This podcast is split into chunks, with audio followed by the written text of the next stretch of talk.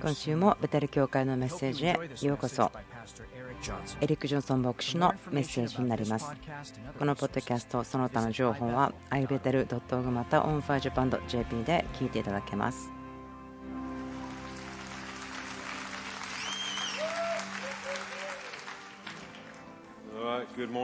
えー、皆さんおはようございますどれぐらいの方が駐車場に車を止めるまでの渋滞を耐え忍んでくれましたか？ありがとうございます。それでは。クリスさん、トムさんはロシアから帰ってきたばかりです。素晴らしいことが向こうで起こっています。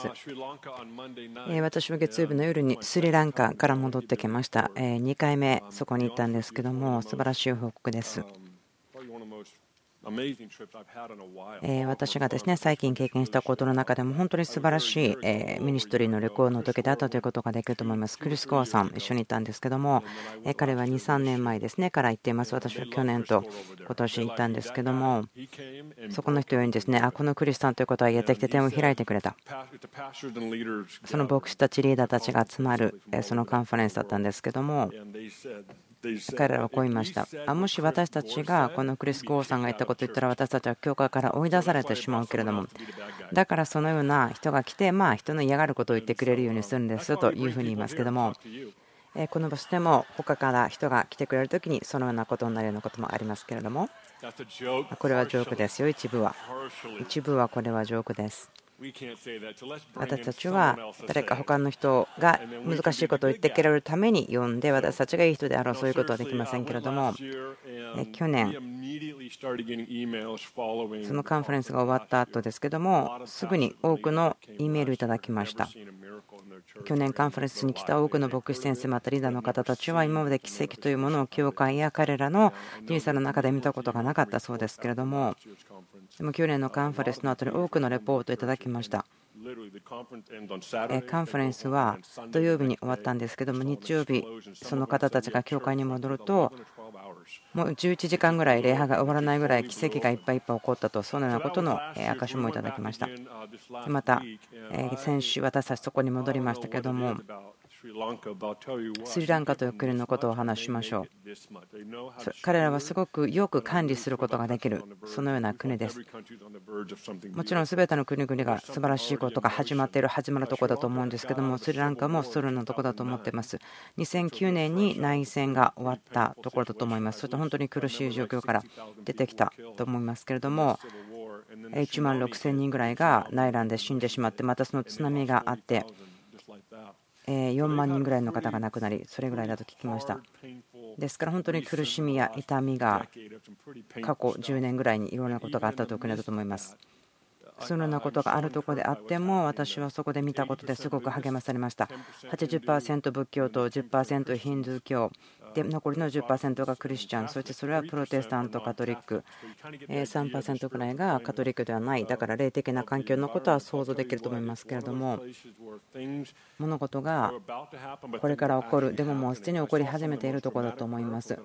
私がしばらく見ていなかったのは本当にこう劇的な奇跡を見ることがありました。500個ぐらいの奇跡を見たと簡単に言うことはできるでしょう。もちろん私たちは全て奇跡が重要であることをしてますけどもでもいくつかのものは他のよりも目立つものがありますけどもある一つの証があります。ある女性の方ですけども、彼女はですね杖なしに34年ぐらい歩くことができませんでした。で彼女はそんなに年を取って見えなかったので、まあ、主に彼女は一生ずっと今まで杖なしでは歩くことができなかったと思うんですね。で具体的なことは分かりませんけれども、もう杖がいらなくなってしまった。何かこう足を引きずって歩くのでもなく、完全に普通に歩くことができてきたという。で彼女はまだ信者ではなかったので、そこで救われ、救われる前、癒される前までは、その自殺の傾向がすごくあったので、もう自分で自殺したいと思っていたそうです。でも彼女癒されて、神様との関係が新しく正しくされて、本当に彼女は光り輝いていました。喜びでビームが出ていたようでした。他の女性はえ知識の言葉がありましたその骨折があったけどもそれが正しく治っていなかったというえ知識の言葉だったんですけどもある女性が出てきて祈ってもらいましたが彼女は腕の上の方折れてしまった時ですけどその治る時に骨の前後がずれてしまったので肘の方が上に上がってしまうような状態でした。ですからまるで本当にえ腕が変形してしまったようだったんですけどもそしてとても痛みはもちろんありますし動く部分がすごく制限されていましたでその女性のために祈った人がそのバスの中で証しをしてくれたんですけども彼はこう言っていましたその腕が癒されるように祈ったんですけどもその肘の部分が適切な場所に戻ってその腕のその下のところもえ癒されてもう変形していたようになっていた腕がまるっきり普通になった完全に癒されたと。奇跡だ。ということでした。そしてその女性は同時にこう言ったそうです。私は左目が見えていません。というとこだったのででもちろん神様あなたの腕を癒したんだから目も癒せると思いますよね。と聞いたそうですね。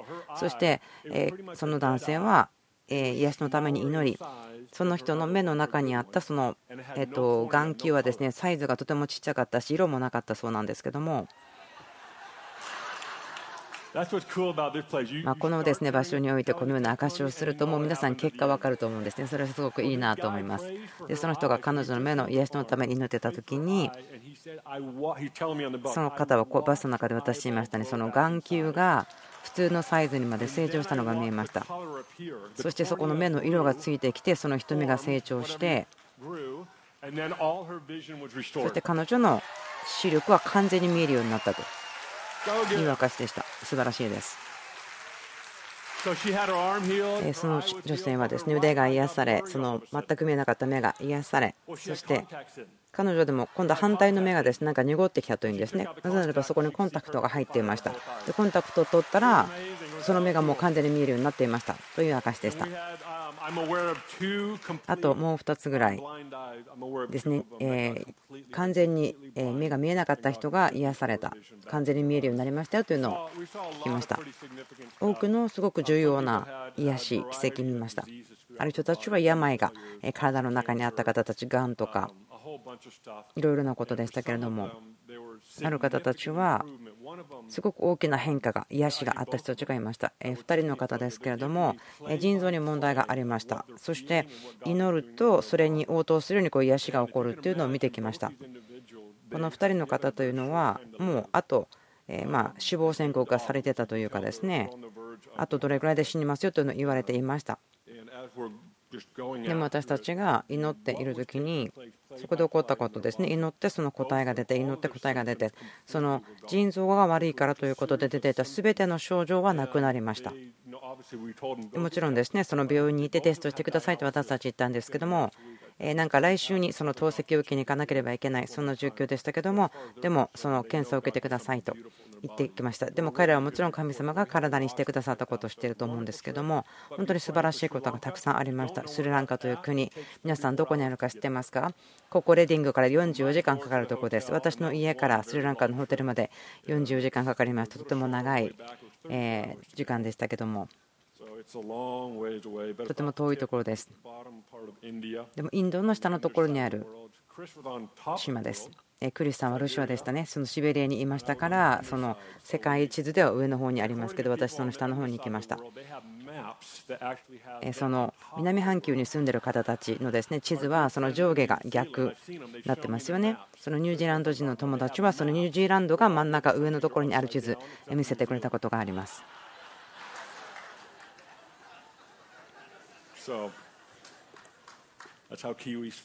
はい、ニュージーランド人の方たちそう考えますよね。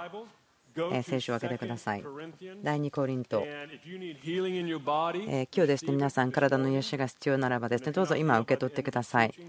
この教えの後にですね、まだ癒しが必要ならばどうぞ前に出てきてください。祈りましょう。その癒しがですね、奇跡が増加していると思います。ですから皆さんにチャレンジしたいのは自分で受け取ってみることだということです。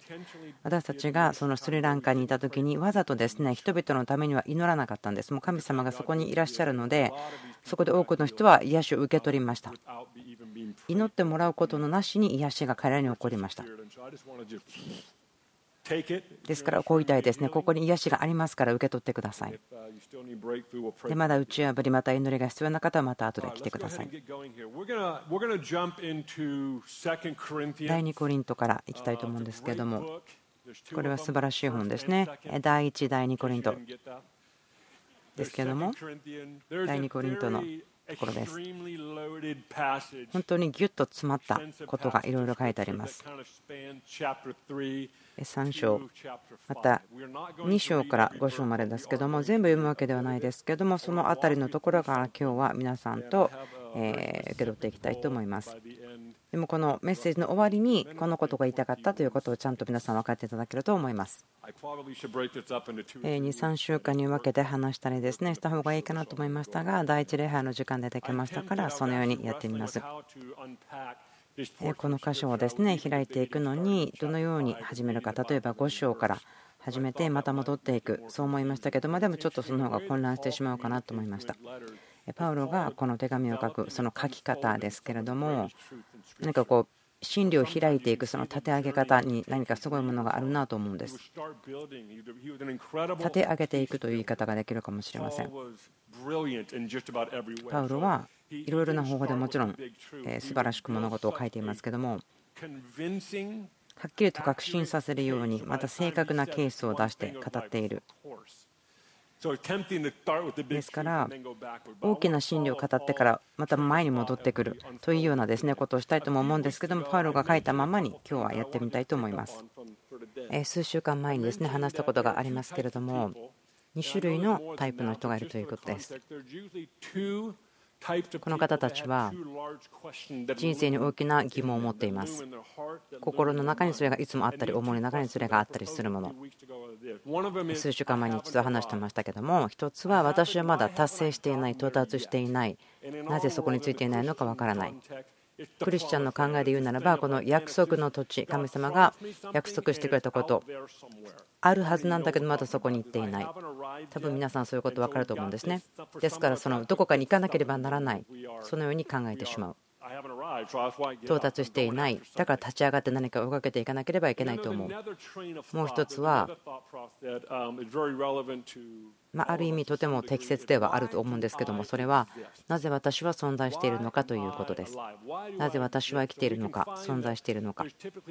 この典型的な2つの考え方疑問ですけどもこれは自分の心にもありました。また何千人もの人と関わっていきながら人々の中からもあるなということが分かっていました。ある時人々はそれを両方考えていたりまたある時はある人のことを信じてる。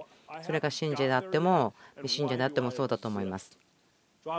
ですから今日はこの時間をとってこの聖書箇所からこの2つの疑問に対して語っていきたいと思います。これは真理と分かっていてもなぜなのかということが分からないんです。では第2コリント。3章。16節から。16節からまた5章まで今日は話したいと思います。しかし人が主に向くならその覆いは取り除かれるのです。ここで止まりましょう。しかし人が主に向くならその覆いは取り除かれるのですこの前のところでパウロが話しているのはモーセの話です。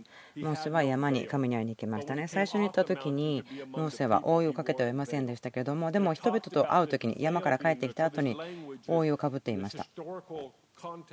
ま歴史的な背景文化からですね私考える時にその私たちの目の前にある覆いの話だと思うこともできるんです私たちがまだ主の方を向いていない時には目の前に覆いがある17節主は御霊です。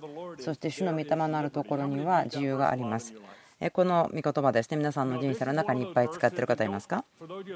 もちろんこの御言葉ですね。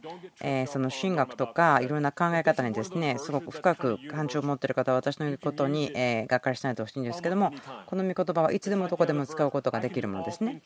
またこれもそうです。私はキリスト力づけてくださる方なんて全てのことをできる。パウルはもちろんその文節の中で文脈の中でこれらの御言葉を語っていますけどもでも私たちはいつでもこのことを使うことができる。そのようようなところです。どのような状況であっても、その自分には主の力が必要だなと思うときは、ここから受け取ることができる。17節主は御霊です。そして主の御霊のあるところは自由があります。背景があるんです。文節があるんです。それはあなたの目には覆いがあるけれどもでもあなたが主の方を向くならばあなたの目から覆いは取られるそして主が御霊であって主の御霊なるところには自由があるパウロは神様と私たちの間には清くそしてその制限されることのないつながりがあると語っている。そのことの実またはその産物そのことを私たち語ることがありますけれどもうんと昔のことを話しましょう。礼拝の話。私覚えてますよ。その拍手をすることさえもわおすごいこの人自由だなと思われていた時代があります。である方たちはこうリズムを聞いてみたりするとわあすごい本当にこの人自由なんだねと思われた時代があります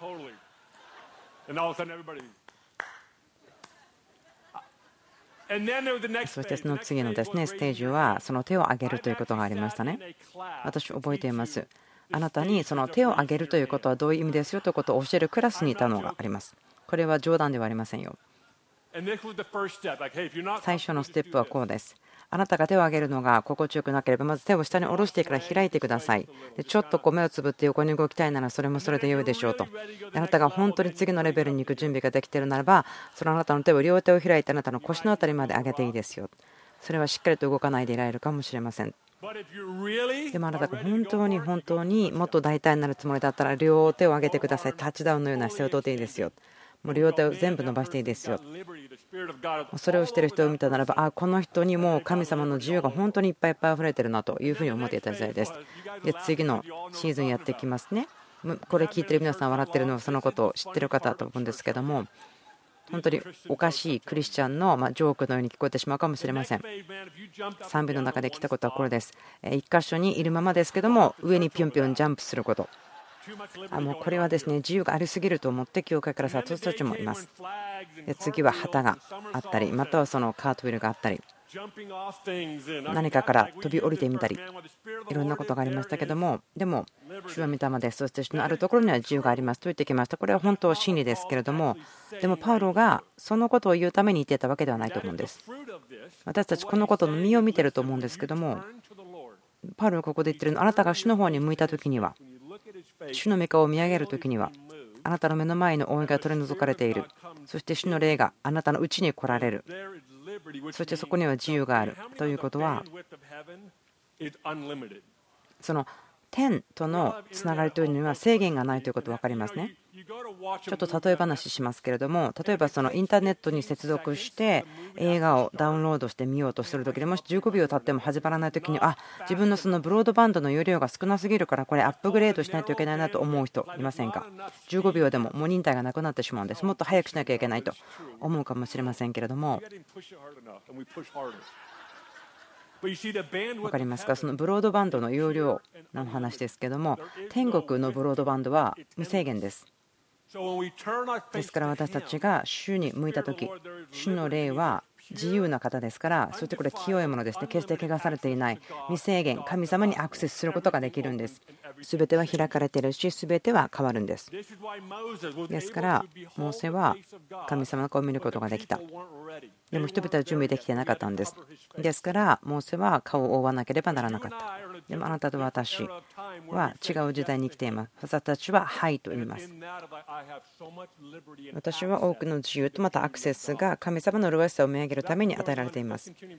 続けてみましょう。18節私たちは皆顔の覆いを取り除けられ、鏡のように主の栄光を反映させながら栄光から栄光へと、主と同じ形に姿を変えられていきます。これはまさに御霊なる主の働きになるのです。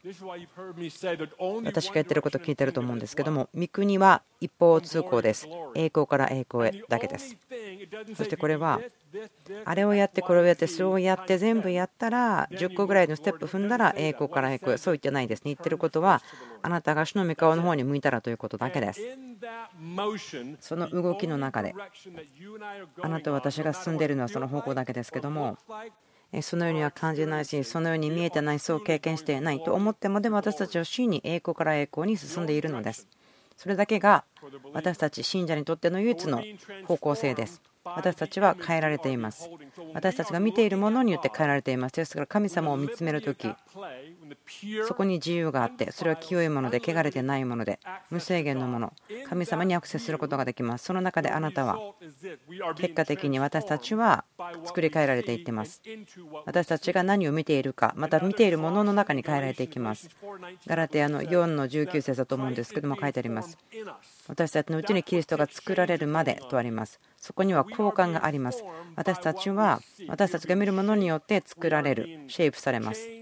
変えられていきます。トリムされます。切り取られます。大きくされます。この中でそんなことが起こっているんです。なぜならば私たちが見るものによってそのように変えられていくんです。4章の7節に行きたいと思います。私たちはこの宝を土の器の中に入れているのです。この土の器という言葉ですけど皆さん自分の手を掴んでみてください。これがあなたの土の器です。この体は地上の器、土の器です。この計り知れない力が神のものであって私たちから出たもののことがないことが明らかにされるためです。私たちは四方八方から苦しめられますが窮することはありません途方に暮れていますが行き詰まることはありません。迫害されていますが見捨てられることはありません。倒らされますが滅びません。あなたは倒されるけど滅びることはありません。私このことよく考えています。神様があなたの中に何かを立てています。このようなことをあなたが経験している時に。神様あなたの人生に今働いています。何かをやっています。神様を立て上げる方ですからパウロはここであなたに約束しています。私たちの人生がなぜこのようであるのか。全てのことは神によって意図的にされるそうではないと思いますけれども私たちは四方八方から苦しめられます。窮することはありますが、途方に暮れていますが、行き詰まることはありません。私たちの姿はこれなんです。私たちはそのようなものです。私たちのアイデンティティです。私たちは殺されることはないんです。私たちは完全に消えるものではないんです。神様の御顔を私たちは見上げているからです。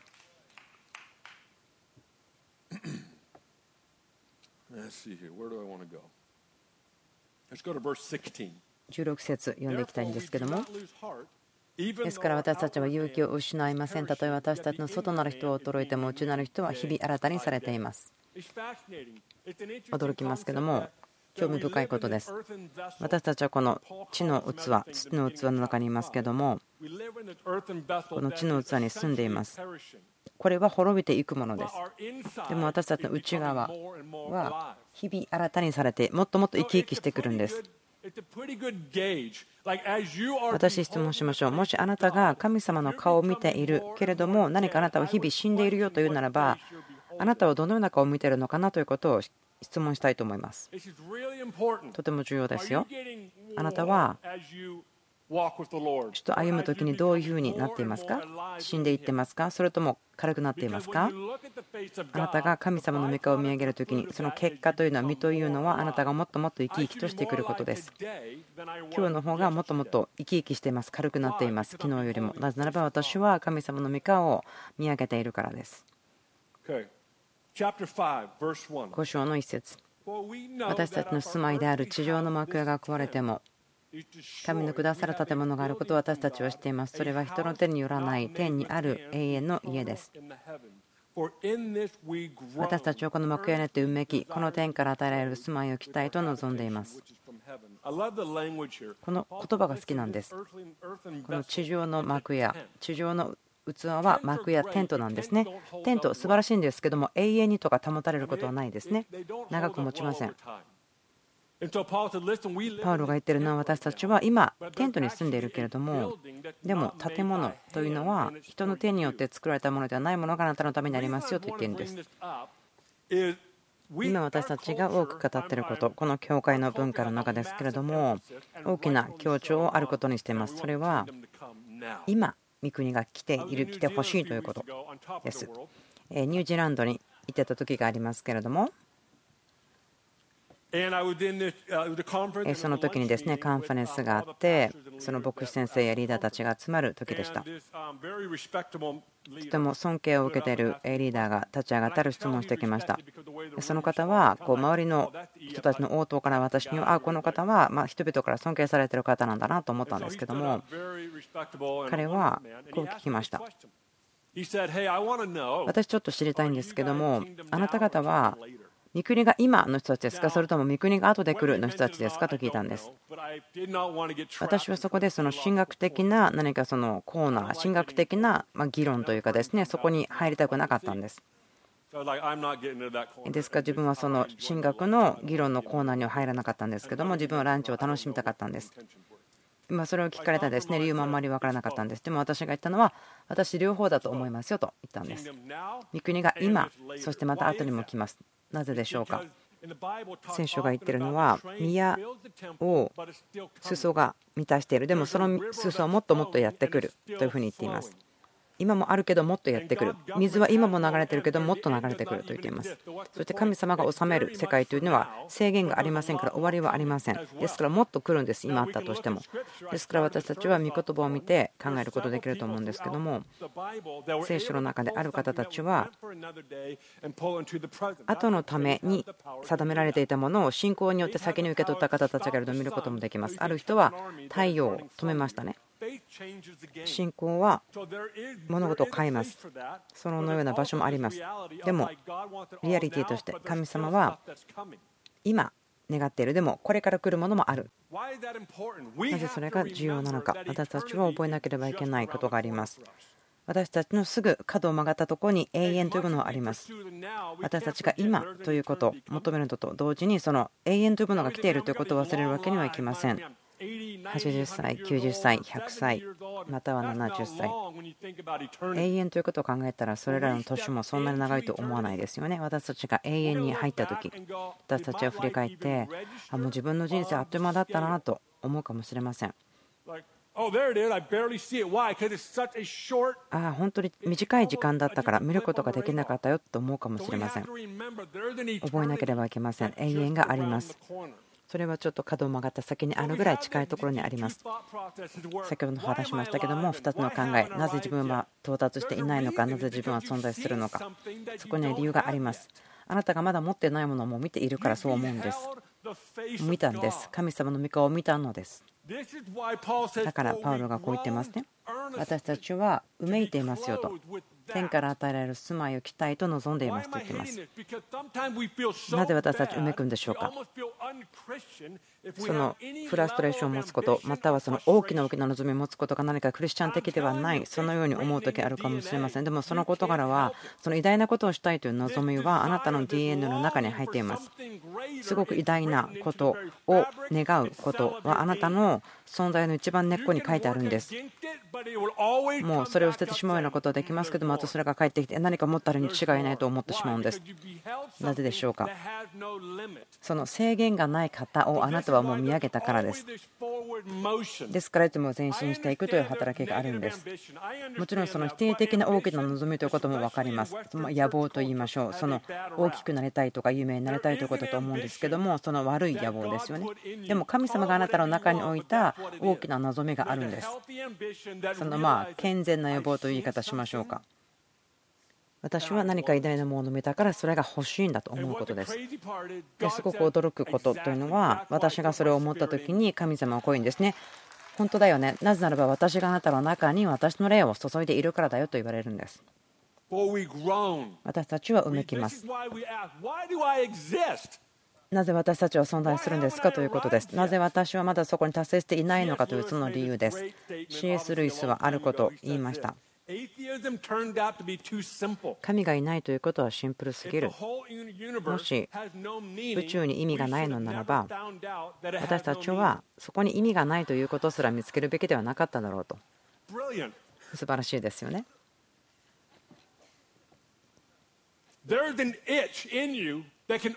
あなたの中に神様によってだけこう書いてもらえるそのかゆみみたいなものがあるんです。ある人たちは後ろを見てるかもしれません。なぜならばちょっと自分のことがよくわからない。ああれやるべきではなかったと思うんです。でもあなたの内側ではあなたが朝目が覚めたら何かが起こらなかったらなぜそのことが起こらなかったんだろうなと思うんです。神様があなたをそのようにデザインしているからそうなんです。すいませんでしたと言ってるわけではなく神様を見上げているからだから僕はおかしいんだ。ここ進んでいきましょう。か5節に行きましょう。5章の5節。私たちをこのことにかなうものとしてくださった方は神です。神はその保証として御霊をくださいました。聖霊様は素晴らしい方ですね。私たちに力を与え、権威とともに来られ慰めてくださいますけども、でも忘れてはならないことは、パウロここで言ってるのは、私の霊をあなたに入れてるよ。だから、神の御顔をあなたは見ることができます。まだ達成していない、なぜ自分がここにいるのか、その疑問、あなたは決して答えを得ることはないですよ。またはあなたが答えを得るとしてもそれは良いものではない。その理由はこれです。あなたが神様の方を見たら神様こういうんですね。あなたの中に私の一部を注ごう。でそれは約束であって保証なんですけどもそれはこの土の器この幕やテントがでもアップグレードされるのは永遠に入る時までありませんよということなんです。聖霊様あなたの中に住んでいることというのは今のためだけではなくて約束なんです。あその時が来たらね永遠があなたのドアのとこに来たらねあなたは入っていけるんですよ。あなたのために人が建てたのではない建物がありますよ。神様があなたのために建てた建物がありますよ。私の約束をあなたの中に入れようということなんです。ですから皆さんを励ましたいんです。あなたのうちに御霊がいます。力とともに歩むためではなく神様が私たちに与えている飯クレイジーなことをするだけではなく保証なんです。私たちは素晴らしいアップグレードをもらえるよというここの約束があるんです。その保証なんです。進んでいきましょう6節。5節は御霊が保証であるということ。6節そういうわけで私たちはいつも心強いのです。ただし私たちが肉体にいる間は主から離れているということも知っています。私はあることを気がつきました。それは素晴らしいその信仰の男性女性たちの言ってることからだったんですけども彼らのまあ語彙ですね、こうなんです。その神様の御顔を見てる方たちはこう言うんです。神様と共に永遠の中にいることが待てない。本当にそのイエス様と共に完全にいることができるのが待ちきれないというんです。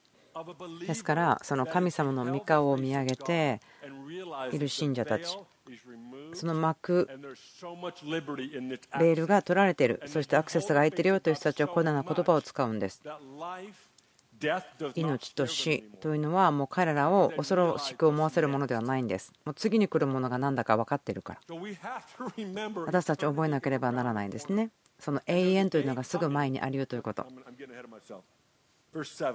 7節確かに私たちは見るところによってではなく信仰によって歩んでいます私たちが今話していることはクレイジーであることを知ってますか？おかしいことですよ。ですから外側にいる人たちは私たちを見てあなたたちおかしいよと言うんです。でも後でパウロは言ってますね。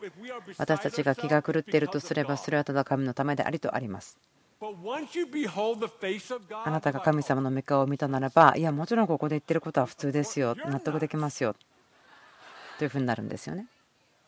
私たちはこういうものなんです。ですからもしあなたが周りに合わないなと思ったら神様のせいにしてください。あなたは何かを見ちゃったんです。他の人にとってはつまずきの意思であるもの。他の人にとっては不快な思いをするものを見てしまったんです。第1コリントでパウロは言っていますね。ユダヤにとってはつまずきの意思であってというふうに言っています。彼らにとってはスキャンダルであったこと。でもおかしいのはあなたが一度神様の御顔を見てしまったらもちろんはっきり分かりますよ。これ真理ですよ。なんで分かんないのっていうふうに変えられてしまうんです。もしあなたがおかしいとすればそれは良いことですもっとおかしくなることを許可しますよ。私たちは信仰で歩んでいます。見るところではありません。8節私たちはいつも心強いので、そしてむしろ肉体を離れて主の身元にいる方が良いと思っています。そういうわけで、肉体の中にあろうと肉体を離れていようと、私たちの念願とするところは主に喜ばれることです。もしノート取っているならば書いてほしいですね。幕屋にあってうめき望んでいますというところ。そしてもう一つは主を主に喜ばれることですということ。なぜならば10節なぜなら私たちは皆キリストの裁きの座に現れて善であれ悪であれ各自その肉体にあってした行為に応じて報いを受けることになるからです。その裁きの日というのがキリストの体の中でなんかこう奇妙な位置を取ってると思うんです。多くの信者の方も疑ってるかもしれません。そのためのですね考え方もあるのは分かります。でもあなたが神の前に義とされているならばその裁きの日を楽しみにすることができるでしょ？あ自分は待ちきらないです。神様の御前に立って。あ私がしたことはこれですよ。自分の人生。あなたに使えるためにやってきました。あなたをいつもいつも知りたかったです。私があなたに向いた時にベールが取られてあなたに寄りかかりうめきました。熱望しました。今あなたの前に立つことができてあなたに語ることができます。そして神様は私とあなたを見てよくやりましたね。私があなたのために建てた家に入りなさい。これは揺るぐことがないんですよ。あなたのために建てましたよ。ですから裁きの日というのは義人には良い日なんですですから私たちは恐れる必要は全然ありません。そのことを考えて、裁きの日を考えて恐れることはないんです。義人のためには素晴らしい日ですよ。素晴らしいんです。あなたはこの日に立ってジョニーさんのことを呼んでジョニーさん神様の前で自分があなたが私にやってないといったことできたかチェックしてください。大丈夫ですか？あなたのボスに連絡して、あなたがやってほしかったこと、私全部できたかなという必要はありません。そのテキストとか電話とかメッセージいりませんよ。あなたと神様の間での会話になるんです。ですから私、あなたにチャレンジします。神様をよく喜ばせてください。神様にとっての喜びのことをしてください。そのことだけが一番最後の時には影響があるんです。あなたがどれだけ大きいか有名か全く関係ありません。どれだけの人があなたをツイッターでフォローしているか関係ありません。どれだけのライクもらったかどうかも関係ないんです。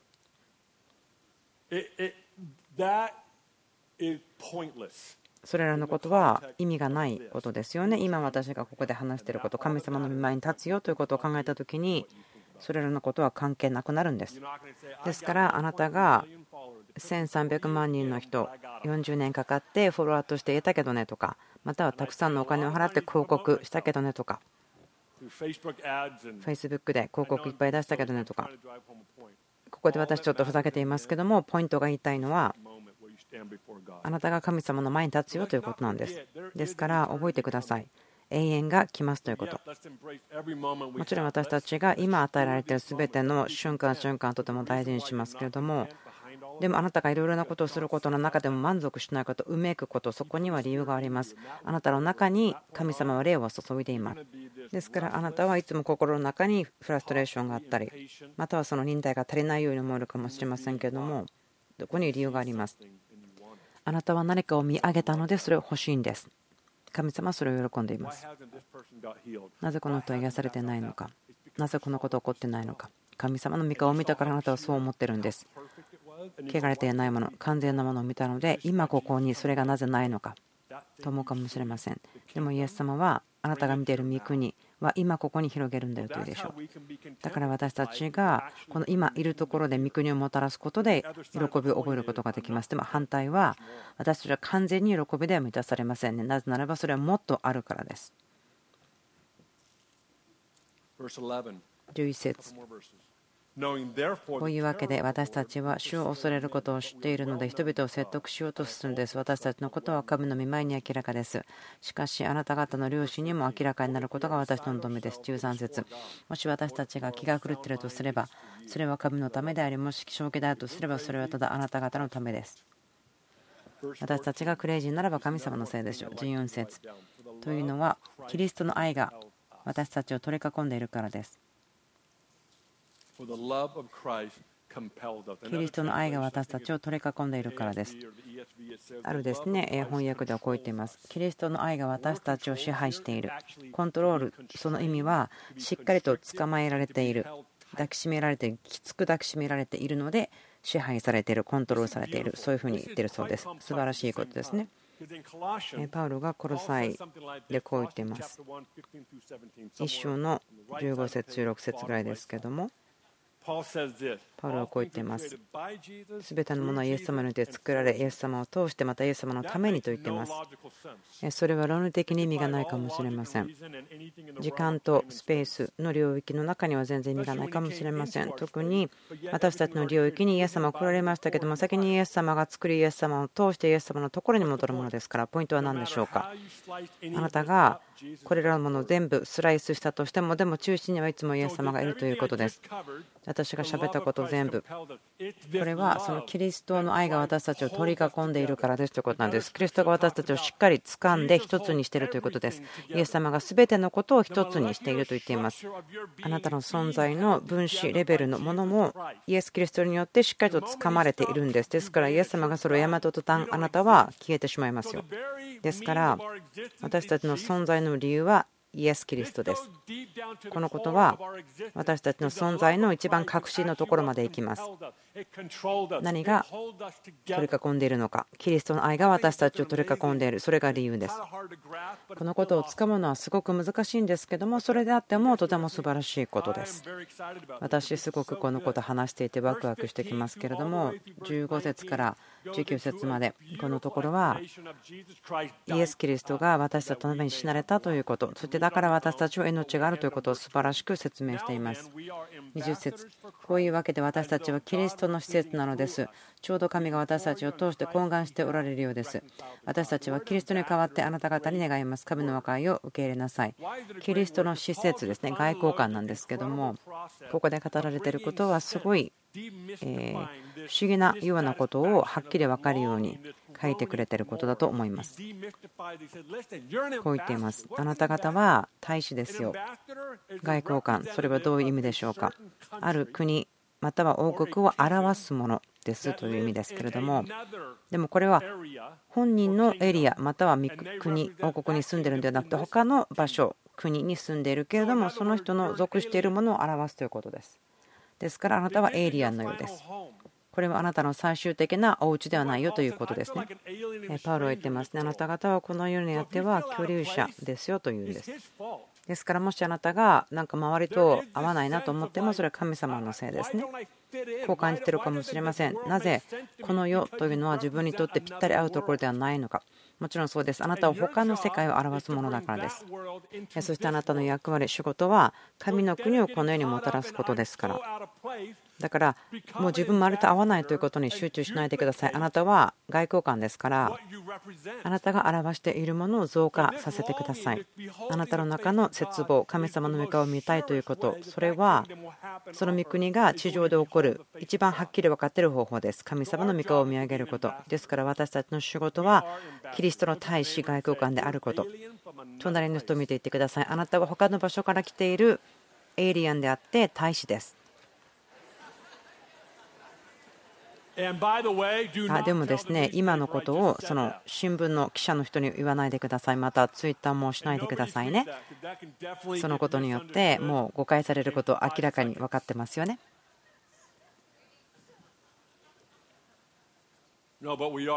でも私たちは本当にそうなんです。他の世界から来たものです。聖霊様があなたの中にいますよ。気がついてください。あなたは他の人のものなのです。あなたがそこにいる理由分かりましたよね？まだ到達していない理由もそれです。神様はあなたのうちにその望み、願いを与えているからです。どうぞお立ちください。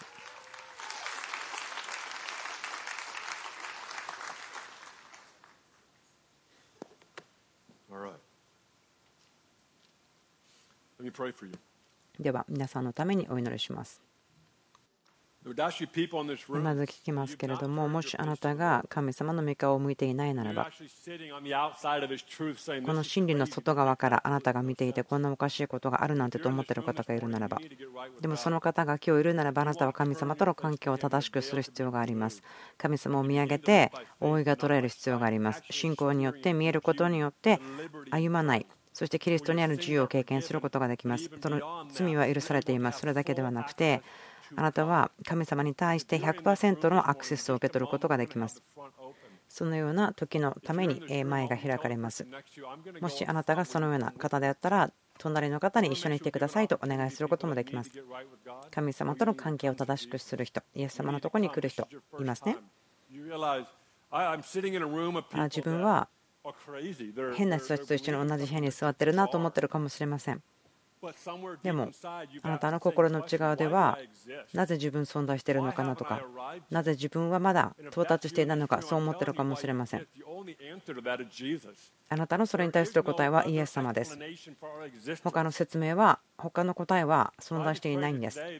ですから今日今祈りますけれどもこの部屋の中で神様と関係を正しくする必要がある人。いますよね。ですから今日がその時です。あなたが救いの時ですあなたの目の前の覆いが取られるための日です。ですから祈ります。私たちが気がつきますように、なぜ私たちが生きているのか、そしてそれは神様の御顔を見上げるためですということ。私たちはもっと上かきがあります。気がつきますように。私たちが地上にいるとき、私たちは大使として生きるよということを気がつきますように。私たちの人生の終わりに神様の前に立って、あなたを喜ばせましたかと。私の人生の中で一番やってきたことはそれですよということができますように。アーメン